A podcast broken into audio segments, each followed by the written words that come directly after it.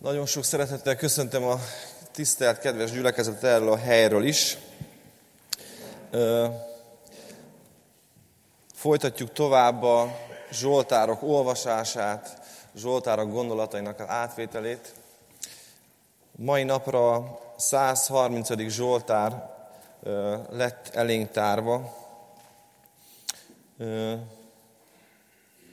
Kérem testvérek, keressék ki a Bibliában a 130. Zsoltárt. Ez egy nem egy hosszú Zsoltár. Bocsánat, hogy úgy tűnik, mintha tornáztatnánk a gyülekezetet. Arra kéne a gyülekezetet, hogy a Zsoltár igeolvasásnál álljunk föl.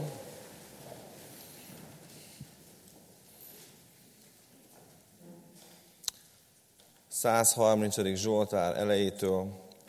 A mélységből kiáltok hozzád, Uram, Uram, hallgass meg szavamat, figyeljen füled könyörgő szavamra. Ha a bűnöket számon tartod, Uram, Uram, kiállhat meg előtted, de nálad van a bocsánat, hogy féljenek téged. Várom az Urat, várja lelkem, és bízom ígéreteiben. Lelkem várja az Urat, jobban, mint őrök a reggelt, az őrök a reggelt. Bízzál, Izrael, az Úrban mert az Úrnál van a kegyelem, és bőséges nála a szabadítás. Meg is szabadítja Izraelt minden bűnéből. Atyám, köszönöm a Te örökké tartó, drága igédet, üzenetedet, és köszönöm, drága mennyi édesatyám, hogy az, ami ígéretünk, az, ami reménységünk, hogy szellemed által, lelked által ki fogod nyitni nekünk ezeket az igéket, amiből táplálkozni fogunk, új reménységre juthatunk, Uram, szabadságra juthatunk. Köszönöm, hogy szólsz hozzánk, és köszönöm, kinyitod a szánkat, a fülünket, a szívünket, hogy meghalljuk a te szódat az Úr Jézus nevében. Amen. Tessenek helyet foglalni.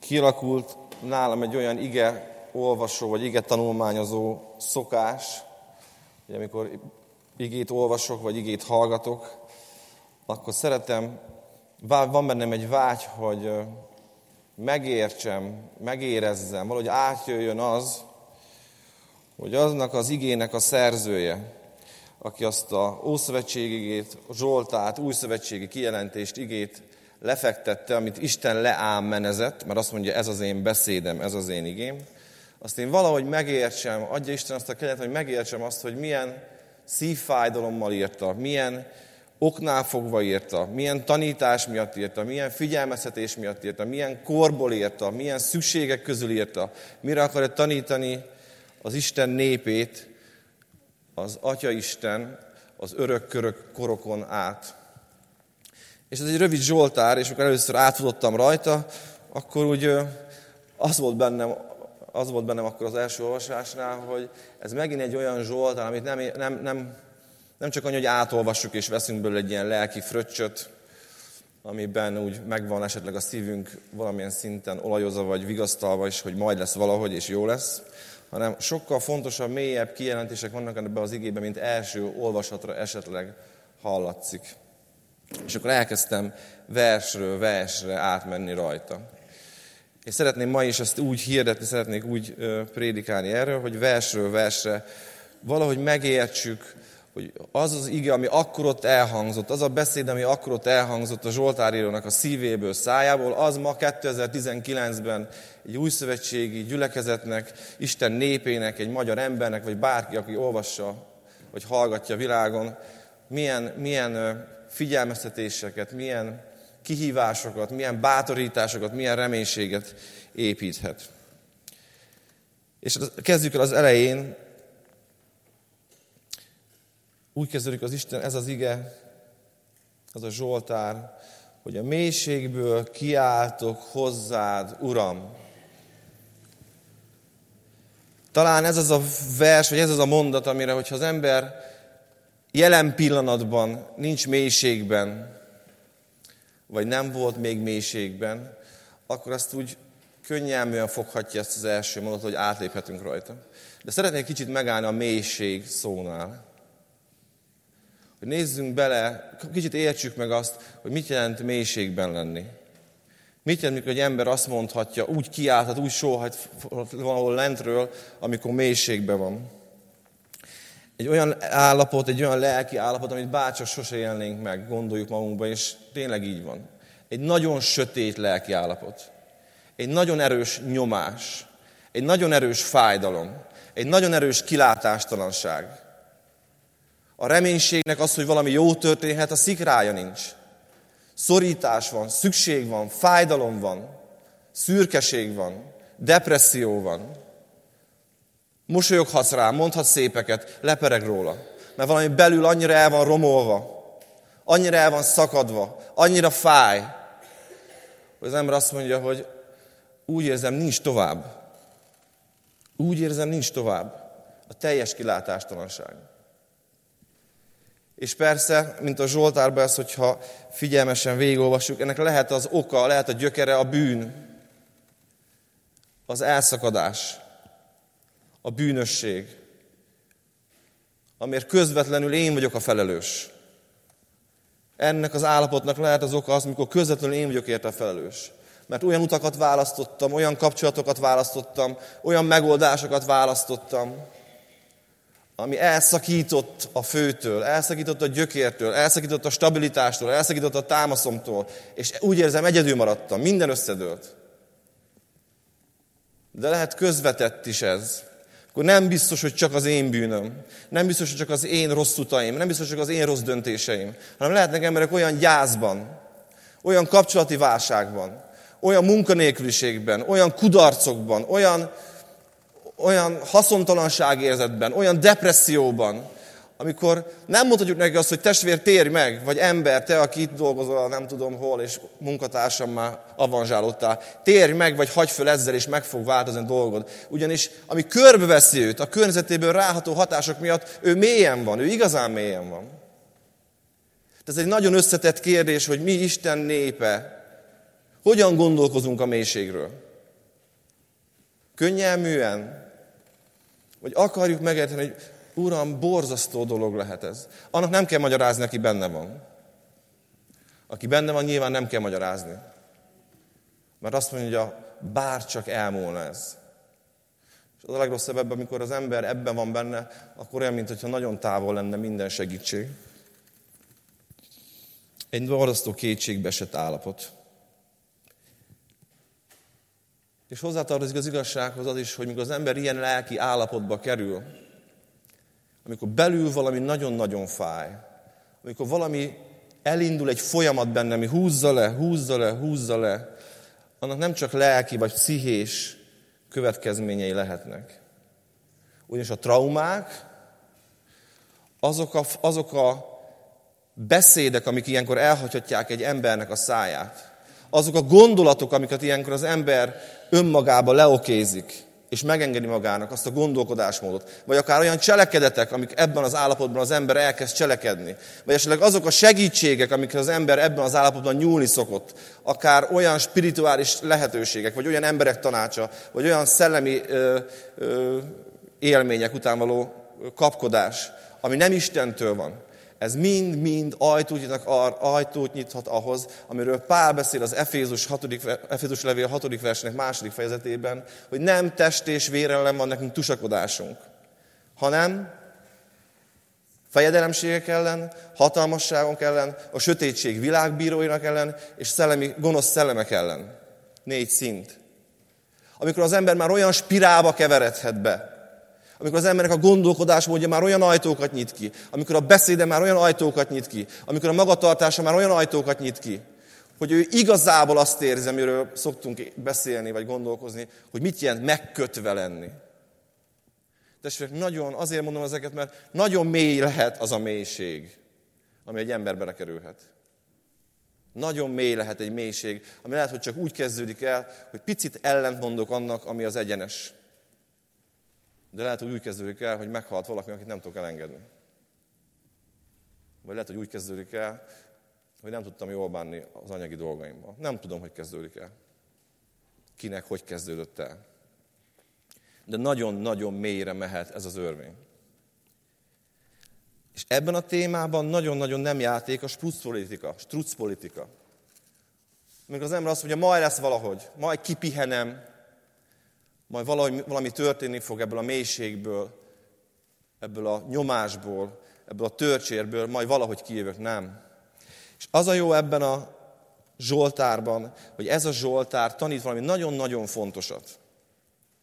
Hogy nincs vége a mélységben. Van lehetőség a mélységből kijönni. És megtanít még egy nagyon fontos dolgot, hogy csak egyféleképpen. Ez kirekesztőnek hangozhat ez az üzenet, meg kirekesztőnek hangozhat ez a válasz, de ebből a Zsoltárból is kiderül, hogy egyféleképpen. Történik egy nagyon érdekes dolog itt. Aki már volt mélységben, az tudja, hogy ez miért érdekes. Azt mondja Zsoltár, hogy a mélységben mit csinál? Istenhez kiált. Istenhez kiált. Ez testvérek sokszor nem könnyű. Úgy is mondhatnám, hogy ez egy csoda. Úgy is mondhatnám, hogy ez Isten. Ugyanis azon megírva az Ézsaiás 57.15-nél, Ézsaiás 57.15-nél, mert így szól a magasságos és a felséges, aki örökké és akinek szent a neve. Magasságban és szentségben lakom, de a megtörtel és az alázatos szívvel is, hogy megelevítsem az, megelevenítsem az alázatosok lelkét, és megelevenítsem a megtörtek szívét. 61. Ézsaiás 61. részét is egy, az Úr Jézusról egy proféciát is szeretnék felolvasni. Uramnak, az Úrnak lelke van rajtam, mert fölkelt engem az Úr, hogy örömhírt mondjak a szegényeknek, elküldött, hogy bekötözzem a megtört szíveket, szabadulást hirdessek a foglyoknak, és feloldozást a megkötözötteknek és végigmehetnénk a Bibliának azok a proféciáin, kijelentésein, ami az Ószövetségtől az Új Szövetségig ö, láthatjuk, hogy Isten azt mondja, hogy én ott vagyok a mélységben. Én ott vagyok a megtört szívűvel. És ez egy misztikum, ahogy Helyzer Tamás testvérünk mondaná most. Ez egy misztikum. Mert Isten azt jelenti ki magáról, és az a valóság, hogy ha mélyen vagy, Istent megtalálod. Ott van Isten. Ott van Isten. Elnézel, és felnézel. Van az a pont, van az a kairosz idő, amikor megérkezik a szívedbe. Lehet, hogy egy emlék miatt. Egy emlék miatt, ami egy emlékben ott van egy ige. Az elmédbe csak bepattan egy ige vagy hallgatsz egy ige hirdetést, vagy egy bizonságtételt, vagy egy testvérő ölelésbe egy szó átmegy, ami az Istennek az igéje, az Istennek a reménységet hozó igéje, ami erről szól, hogy az embernek a szíve egyszer, vagy egy intuíció. Az embernek a szíve, a szelleme, az abban az összetört állapotban azt mondja, elnézek és fölnézek, és megértem azt, hogy itt van Isten. Isten az, aki engem ebből a szituációból ki tud vinni. Isten az, aki engem föl tud emelni. Na ez csoda. Ez csoda. Ez egy isteni jelenlétnek a bizonyítéka, hogy a mélységben, a megtörtségben én ott vagyok.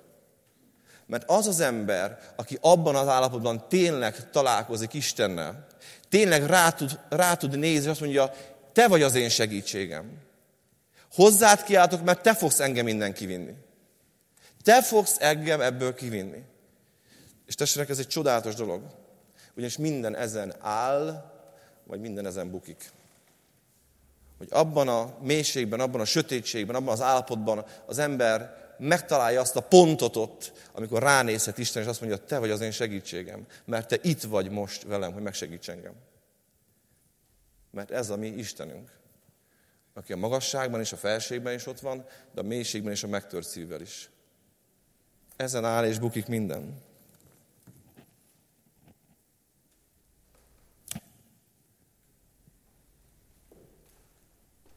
Gondoltunk arra, hogy vajon Isten tud róla, hogy nekünk milyen rossz teremtmények ebben az állapotban? Ott a dicsőségből, mikor üres a pénztárcánk, mikor beteg a testünk, mikor gyászolunk, mikor kötözöttek vagyunk, mikor úgy érzük, hogy mindentől elszakadtunk. Mindenkitől elszakadtunk, nincs segítségem. Honnan, tud, hon, honnan ismerős Istennek ez az érzelem, ez az érzés? Én Istenem, én Istenem, miért hagytál engemet? Azt mondta az Úr Jézus a kereszten az utolsó szavaként. Tudja Jézus azt, hogy milyen az, amikor mindentől el vagy szakítva. Ismeri Jézus azt az érzést, amikor minden romba dőlt, amikor nincs segítséged, akkor nincs mert az apukád, nincs támaszod, nincs harmóniád, nincs biztonságod, nincs gyökered, semmi nincs. És tudjátok, amiért ő ezt kimondta a a keresztjén, ezért neked nem kell kimondani. Ő azért élt át ezt az elutasítottságot, ezt az elszakadást, ezt a sötétséget, a pokol legmélyéig. Hogy mi emberek, mi földi halandók, mi az ádámi faj, akik közül hasonlásra lettünk teremtve, nekünk legyen megoldás ebből kijönni. Mert helyettünk valaki vállalta a teljes összetöretést, a teljes elszakadást, a teljes magányosságot, a teljes sötétséget. Van joga az embernek élni. Van joga az embernek kijönni a pokolból. Van joga az embernek kijönni a halálból, a nyomásból, a sötétségből. És hagyd fordítsam meg, nincs joga a Jézus Krisztusban hívő embereket, akik megismerik, felismerik Krisztusban a megváltót, a felkentet, a messiást, a szabadítót, akik a hitükkel megragadják az ő személyét, akik a hitükkel ragaszkodnak az ő Istenükhöz, azokhoz az emberekhez nincs joga a halálnak lentartani őket a gödör mélyén. Nincs joga. Mert azért halt meg a megváltunk, és azért támad föl a megváltunk, hogy helyettünk megélje, vég, vég, megélje azokat a, azt a fájdalmas pontot, amit nekünk nem kell megélnünk. Ez a csodálatos dolog. Erre jött rá, ezt látta meg a Zsoltáros, hogy van kiút, van megváltás, van megoldás, van lehetőség. És arra bátorítalak benneteket, testvérek, vigyétek ki ezt az örömhírt. Vagy vegyétek meg, fogjátok, ragadjátok meg ezt az örömhírt. Hogy nem kell sötétségben ülni Isten népének. Nem kell sötétségben ülni kint az utcán bárkinek. Mert Jézus Krisztus azért volt sötétben, azért volt elszakítva, azért volt átkozott, hogy mi áldottak lehessünk. És nem lehet a sötétségnek olyan ereje, ami ezt elhazudtolná. Nem lehet a sötétségnek olyan nyomása, ami minket visszatarthatna. Ámen? Vértezzük föl magunkat ezzel a hittel. Azért is, azért is, mert lehetséges, hogy mi is kerülünk majd olyan állapotba, amikor csak ezt az egyet tudjuk megragadni azon a ponton. És lesz az a pont, amikor ezt kell megragadjuk. Hogy elinduljon újra a szabadulásunk, elinduljon újra a kifele jövetelünk. És mikor ez az élet beindul azon a ponton, ez a reménység megszületik azon a ponton, ez a reménység megszületik azon a ponton a sötétségben, akkor ez beindít életfunkciókat, beindít más működési mechanizmusokat is. És erről szeretnék egy beszélni, azért, mert a szabadulásunknak van egy útja. Nem az történt, hogy amikor valaki azon a ponton reménység jutott, mert megragadta az Istenbe vetett, Isten jelenlétét, Isten hívását, Isten kegyelmét, akkor azon a ponton, ahogy ez megtörtént, a második másodpercben teljes szabadságban, üdvösségben, nem tudom miben van. A találkozás megtörtént a kapcsolat helyreállt, de maga, még kiformálódik az embernek a szabadsága, maga, még kiformálódik az embernek a, a tágas tér az életében, az egy folyamat, az egy út. És arról szeretnék beszélni, ez az ige is, ez az ige miről beszél, mit üzen arra, hogy milyen mechanizmusok indulnak meg akkor, amikor ebben a mélységben találkozunk Istennel. A harmadik, hatodik vers, ahol nyitva lenne a Bibliám,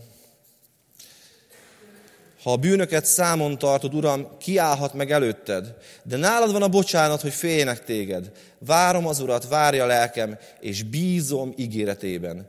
Lelkem várja az Urat jobban, mint őrök a reggelt, őrök a reggelt.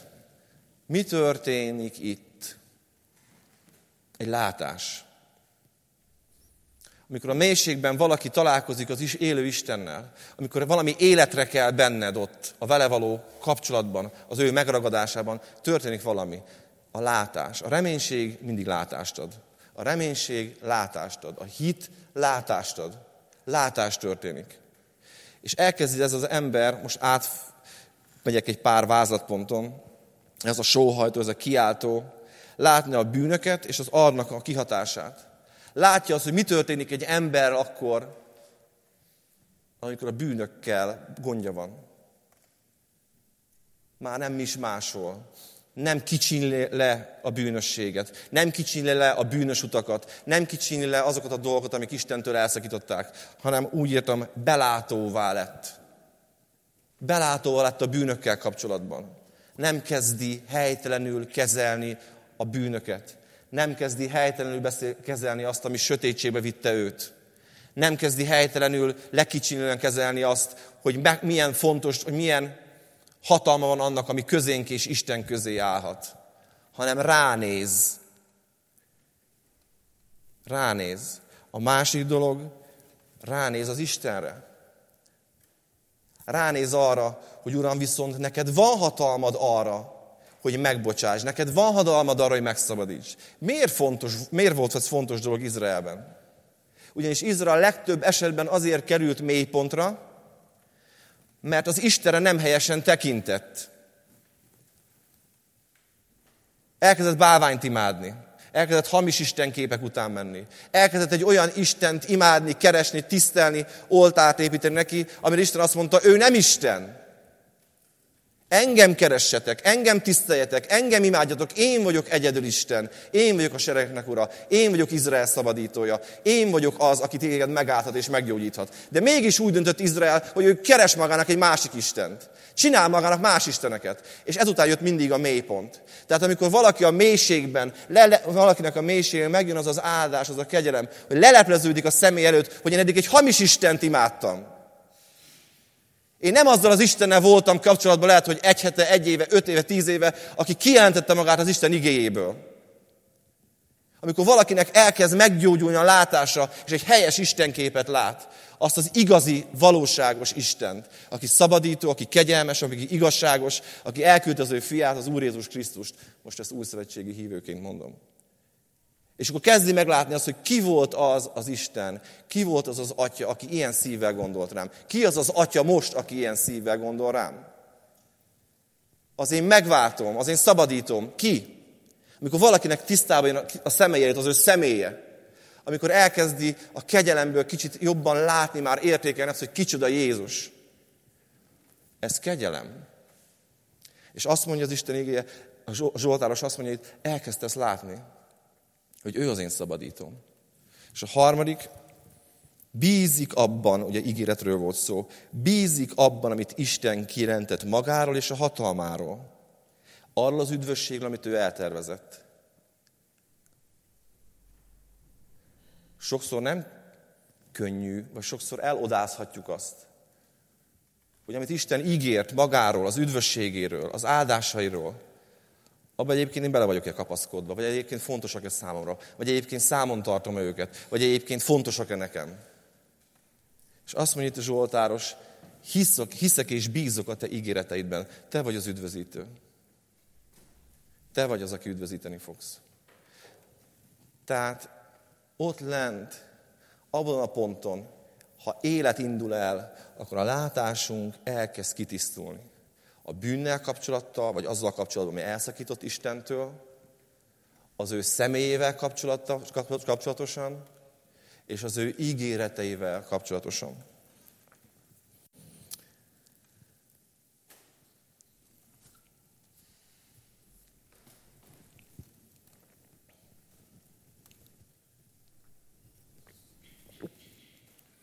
Mi ennek az útja? Hogyan történik ez ma a gyakorlatban?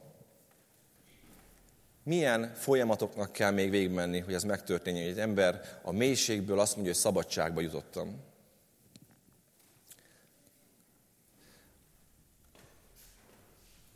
Az a példa jutott eszem, hogy azt a példát szeretném most hozni tanulságként, amikor Izrael meglett mentve, meglett szabadítva Egyiptomból és mikor másnap beértek Kánaán földjére. Emlékeznek rá a testvérek? Kijöttek Egyiptomba, és másnap Kánaánba voltak. Vagy nem így volt? Mennyi? Nem másnap voltak.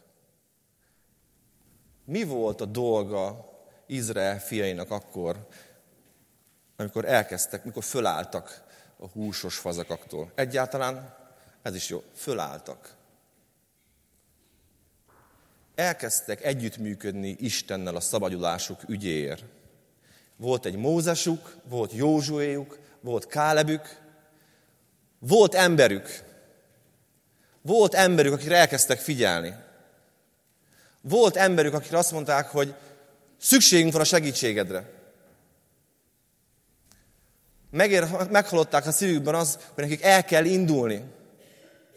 És együtt kellett működni évtizedekig Istennel ahhoz. Bár ez lehetett volna rövidebb ez az idő, de a lényeg az, hogy együtt kellett működnie, együtt kellett működnie a szabadulásra vágyó, váró, szabadulásban haladó népnek Istennel, az ő vezetőjével, az ő emberével. És azok nem mentek be, akik a nem akarás, a lázadás, a hitetlenség és a gondolkodásmód meg nem változása miatt egy helytelen istenképben maradtak. Csupán ez volt az akadály. Az Istennek a szándéka nem változott meg. A 40 év nem az Isten szándéka, azt mondta, hát most kicsit húzok még az időn. Hanem az embereknek a hozzáállásával volt a baj.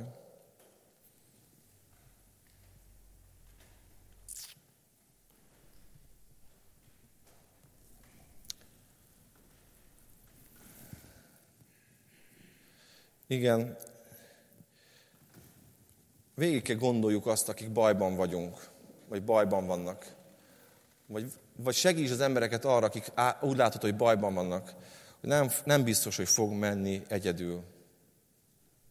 Nem biztos, hogy fog menni egyedül. Ma az új szövetségi gyülekezetekben is kell lennie Mózeseknek, Józsuéknak és Kálebeknek, akiknek, akik az emberük lesznek azoknak, akik a sötétségben és a mélységből akarnak elindulni. De szükséges az, a, a, az embernek a hozzáállására, az Istennel való együttműködésre. Nem fog tudni úgy kimenni a sötétségből se, senki, aki nem azon az úton akar kijönni, ahogy Isten eltervezte. Igen, ez néha fölül fogja írni a saját gondolataimat. Igen, ez néha fájdalommal fog járni, mert olyan dolgokat fog mondani Isten ember, ami nem esik jól. Olyan dolgokat kell kinyitni, amit egyébként nem nyitottam még ki soha senkinek. Olyan titkokról kell lehúzni a függönyt, amit nagyon szégyellek. De ha be akarsz szabadulni, meg kell tenned azt, amit Isten kér a szabadulás útján. Mert ott maradhatsz benne, ha nem működsz együtt Istennel, és nem működsz együtt Mózessel. Vagy Józsuéval, vagy Kálebbel. Fontos dolog a szabaduláshoz. Atyám, mindent megteszek azért, amit te kérsz, mondasz, vársz, amire segíteni akarsz, csak nem maradjak itt. Nem könnyű sokszor a mélységből kijönni. Igen, Isten ott van veled. Igen, Isten azt akarja, hogy gyere. De ott lesz az az út, amit neked kell megtenni azért, és úgy, ahogy Isten szeretné, hogy megtegy. És hagyd mondjam itt el, erről majd lesz szó a, a, a Balaton szárszón, hogy a Mózesek, a Józsuék, a Kálebek, ezek mi vagyunk itt a Krisztus testében. Mi vagyunk azok az emberek, akiket Isten olyan, akikhez Isten olyan, olyan testvéreket, vagy olyan kívüllevőket szeretne küldeni, akiknek lesznek válaszaink, akiknek meg fogjuk fogni a kezét, akinek föl fogjuk ismerni az állapotát, akiket végig fogunk tudni kísérni azon az úton. És itt jön be egy nagyon fontos dolog, amikor a kegyelmi ajándékról beszélünk és gondolkozunk, hogy lesz a táborba, egy, ez lesz a tábornak a témája. Hogy mennyire szüksége, szükségünk van rá. A Krisztus testének az építése miatt. Hogy úgy tudjál ott lenni, azzal az ajándékkal tudjál ott lenni, azzal a látással tudjál itt lenni, amire pont szükség lesz a testnek. És Isten ebbe fog bennünket majd formálni. A kegyelmi ajándékok után a másik nagyon fontos dolog a mai Mózeseknek, mai Józséknak, a szeretetnek a szükségessége. Ha nem az a bizalom épül ki rólad, köztetek, ha nem az a szeretet sugázik belőled, ami megérti a másiknak a fájdalmát, a másiknak a mélységét, és tud azonosulni az ő fájdalmával és bűnével, akkor azok az emberek, akik ránk lennek bízva, nem biztos, hogy jó szívvel, békességgel, bizalommal el fognak érni hozzánk. Nincs szüksége az embereknek okos tojásokra, amikor bajba van. Bocsánat, hogy így mondom. Nincs szüksége még egy verbális törre, hogy mit horrontottál el. Érzékenységre van szükség, és szeretetre van szükség. Hogy valakivel meg legyen találva az a gyökér, az a forrás, az a baj, ahol be tudta csapni azt a drága lelket a sátán, vagy a saját rossz döntései. De ha valaki azt érzi a Krisztus testében, aki mélységben van, hogy nincs szeretet, nem, nem, nem, nem figyelnek rám, nem értenek meg, ez kihívás, testvérek. Ugyanis az ő szabadulásuk, a másik szabadulás, ha te egészséges vagy, ez nem csak rajta múlik, hanem rajtad is. Amikor a szabadulásról beszélünk, akkor fejéig kell gondolnunk azt, hogy partner vagyok-e abban, hogy Isten népén belül a szabadságra vágyóknak én Mózese vagy Józsuéjel legyek.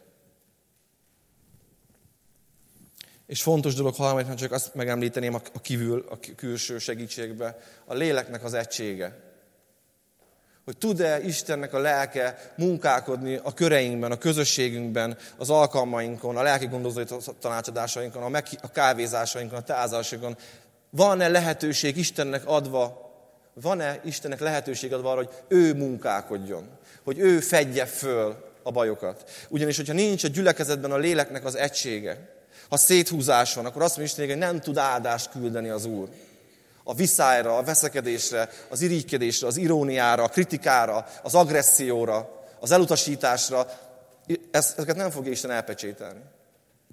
Tehát ha arról beszélünk, hogy ő jöjjön ki a sötétségből, és menjen el az Isten dicsőséges szabadságára, és üdvözüljön, az meg kell érteni, hogy a külső segítségnek is helyén kell lennie a külső segítségnek is ott kell lennie. Mert az az ember nem biztos, hogy egyedül ki fog abból jönni. És mondhatok szépeket a Zsoltárból, és énekelhetünk neki, de lehet, hogy neki tényleg szüksége van egy Mózesre most. Neki tényleg szüksége van egy Józsére most. Akinek lesz látása Istentől, kenete Istentől, lesz szeretete, és abban a közegben él, ahol Isten szellemet tud vele munkálkodni. Hetedik, nyolcadik vers a végén Bízzár Izrael az Úrban, mert az Úrnál van a kegyelem, és bőséges nála a szabadítás. Meg is szabadítja Izraelt minden bűnéből. Ez egy nagyon dicsőséges befejezés. Ugyanis bármi, bármilyen mechanizmusról beszéltem ma itt, bárhogyan is lesz az a kijövetel, bárhogy is lesz az a testvéri melléállás, bárhogy is lesz a gyülekezetben, ezek nagyon-nagyon-nagyon-nagyon-nagyon fontos dolgok. De a lényegre a végén újra felemeljük a szemünket. Az Úrnál van a kegyelem, és bőséges nála a szabadítás. A szívünkben, a hitünkben, a gondolkodásunkban álljon helyre, álljon helyre az, ki a mi szabadítónk. Biztos, hogy nagyon sok technikai vívmány kell majd ahhoz, hogy valakin segítsünk, és nem tudom milyen odafigyelés. De ha a szívünkben, az elménkben, a gondolkodásunkban nem értjük meg azt, hogy ki fogja ezt az egészet véghez vinni, ki fogja ezt az egészet véghez vinni, ki fogja ezt az egészet véghez vinni, akkor nem lesz kész a szabadítás. Mert ezt Isten fogja véghez vinni. Az Úrja a szabadítás, az Úrnál van kegyelem, az Úra felkent, övé minden hatalom menjen és földön. Ő előtte fog meghunyászkodni a gonosz. Őtől lesz bölcsessége Mózesnak. Ő fog belenyúlni a lelki sebébe, traumájába, hogy meggyógyítsa a benseit, mert ő Isten. Ő a mi alkotónk. Ő ismeri minden zegzugunkat, minden fájdalmunkat, minden kísértésünket. Ő fogja helyrehozni. Álljon helyre Isten népében ez a kijelentés. Ő a mi szabadítónk. Ő a mi szabadítónk. És Isten el fogja hozni, hogyha az ember elkezd ebben az életben gondolkozni, elkezd a mélységből Istenhez kiáltani, elkezdi kutatni őt, megnyitja a szívét a többieknek, és ott lesznek Isten mózesei, Isten föl fogja hozni azt a látást, hogy ő a szabadító. Ő a szabadító. Hagy fejezzem azzal be, hogy nem mondott le rólad Isten, aki sötétségben ülsz. Nem mondott le rólad Isten, aki sötétségben ülsz nem mondott le rólad Isten, aki sötétségben ülsz. Honnan tudjuk ezt?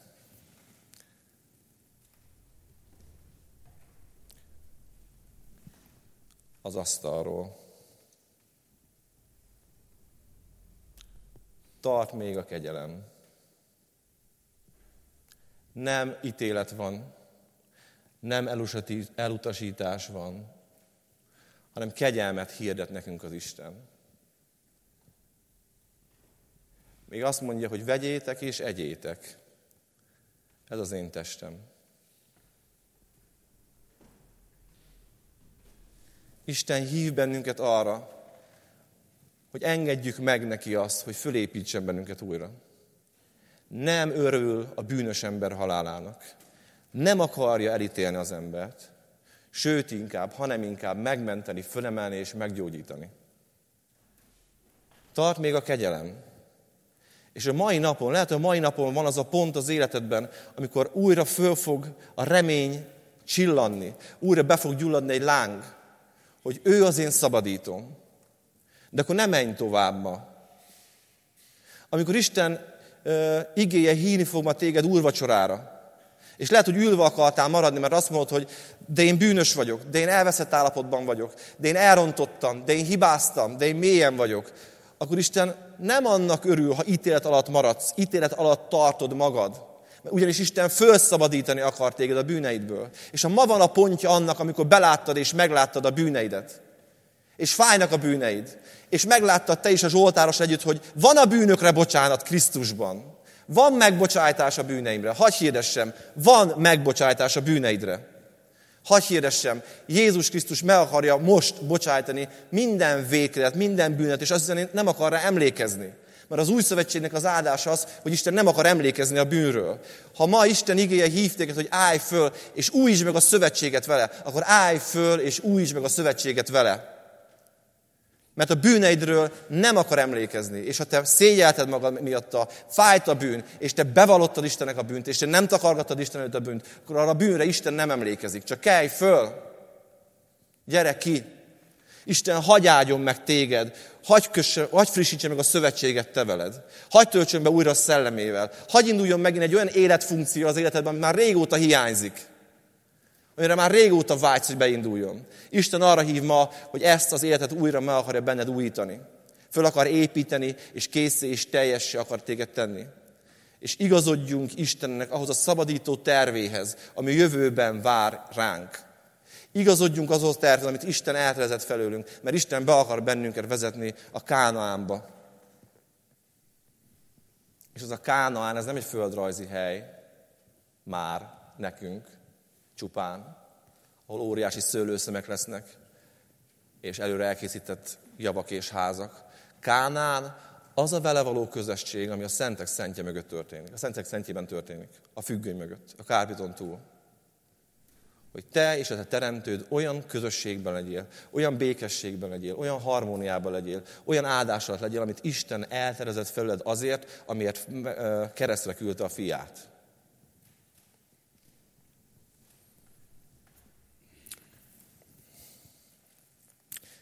Hagy fejezzem én is avval be, amit a Zsoltáros befejezte.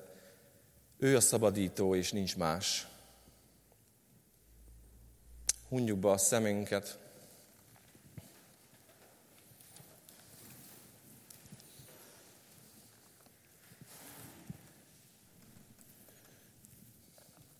És álljunk meg Isten szín előtt, és gyönyörködjünk benne. Gyönyörködjünk az ő ígéreteiben, evangéliumában, az Úr Jézus Krisztus dicsőségében, az Atya Isten szívében, és az újrakezdés lehetőségében, a friss szövetségben,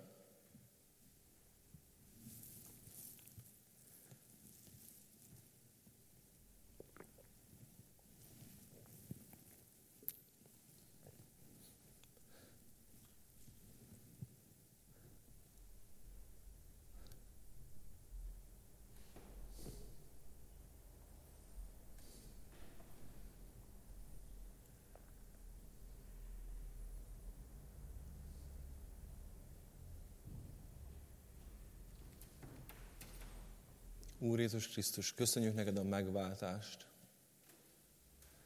Úr Jézus Krisztus, köszönjük neked a keresztet. Úr Jézus, hálásak vagyunk neked azért, mert fájdalmat, elszakítást, elutasítást, gyötrelmet vállaltál azért, hogy mi megszabadulhassunk. Úr Jézus, fogad ennek a gyülekezetnek a háláját. Uram, fogad azoknak a drága testvérnek a lelkeknek a háláját, akik most szívükből föl sóhajtanak, föl kiáltanak hozzád. Atyám, köszönöm azokat az érintéseket, azokat a pontokat, amik most újra reményt adtak a sötétségben ülőknek. Köszönöm, Uram, hogy Te vagy az az Isten, aki a szabadítónk vagy. Köszönöm, hogy Te fogsz bennünket kivezetni. Te vezeted ki a Te népet, amikor sötétségben van. Áldunk és magasztalunk, Atyám, a Te ígéreteidért, a Te igazságaidért, a Te kegyelmedért, a bűnök bocsánatáért. Áldunk és magasztalunk azért, mert hosszú tűrő vagy, és nem mondtál le rólunk. Áldlak és magasztalak, Atyám, azért az igazságért, hogy Te ott vagy a megtört szívűvel. Köszönöm ezt a helyet, köszönöm ezt a percet, köszönöm ezt az alkalmat, ahol veled találkozhatunk, ahol veled lehetünk újra. Köszönöm, hogy készíted a szívünket arra, hogy megújítsuk a szövetséget veled ma. Hogy felszabaduljon szívünk terhek alól, vádlások alól, félelmek alól. Hogy újra kijelenthessük azt, hogy bűneinkről és védkeinkről nem emlékezel meg. Köszönöm, hogy megigazítasz bennünket hogy megfrissítesz bennünket. Az Úr Jézus nevében. Amen.